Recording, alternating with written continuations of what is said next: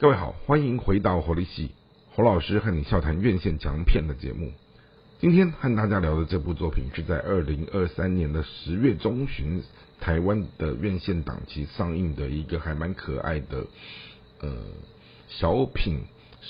职人剧，这个小品职人剧，它是改编自网络的畅销漫画，然后他把它升阶成电影剧场版之后，导演再从这里面去加强了整个人物情感的设定。而这出戏请来的是金曲金钟金马好的一个非常年轻的得主，好，他来去担任整出戏的要角主演，并且还为这出戏。做整个主题曲的演唱，好，也就是曲友宁导演和整个金曲金钟金马影帝歌王卢广仲，好，他们继二零一八年花甲大人转男孩，好成功的上映之后，他们回味了五年，再度重新再合作，叫做他马克老板。那这部戏呢，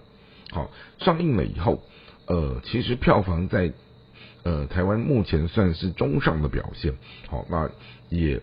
创造了，就是说，哎，整出戏你不用看多，就光看卢广仲一个人就够了哈。他的那种整个平凡的亲民的模样，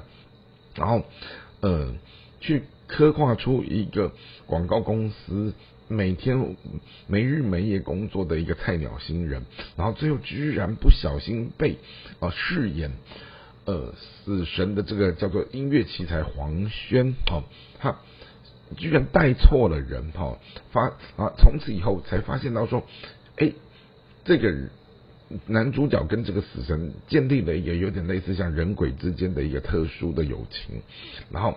且看整个戏哦，这个男主角就从菜鸟慢慢的就是升官，然后最后公司可能越来越兴旺，甚至于哦面临整个倒闭，然后甚至于最后啊流落街头，他怎么样哦去寻找到。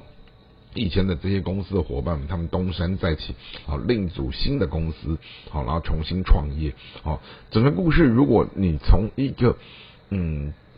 你是一个打工仔在看的时候，会非常的有感觉。因此呢，好这出戏你不用多，你就光看卢广仲一个人如何卖命的把整个。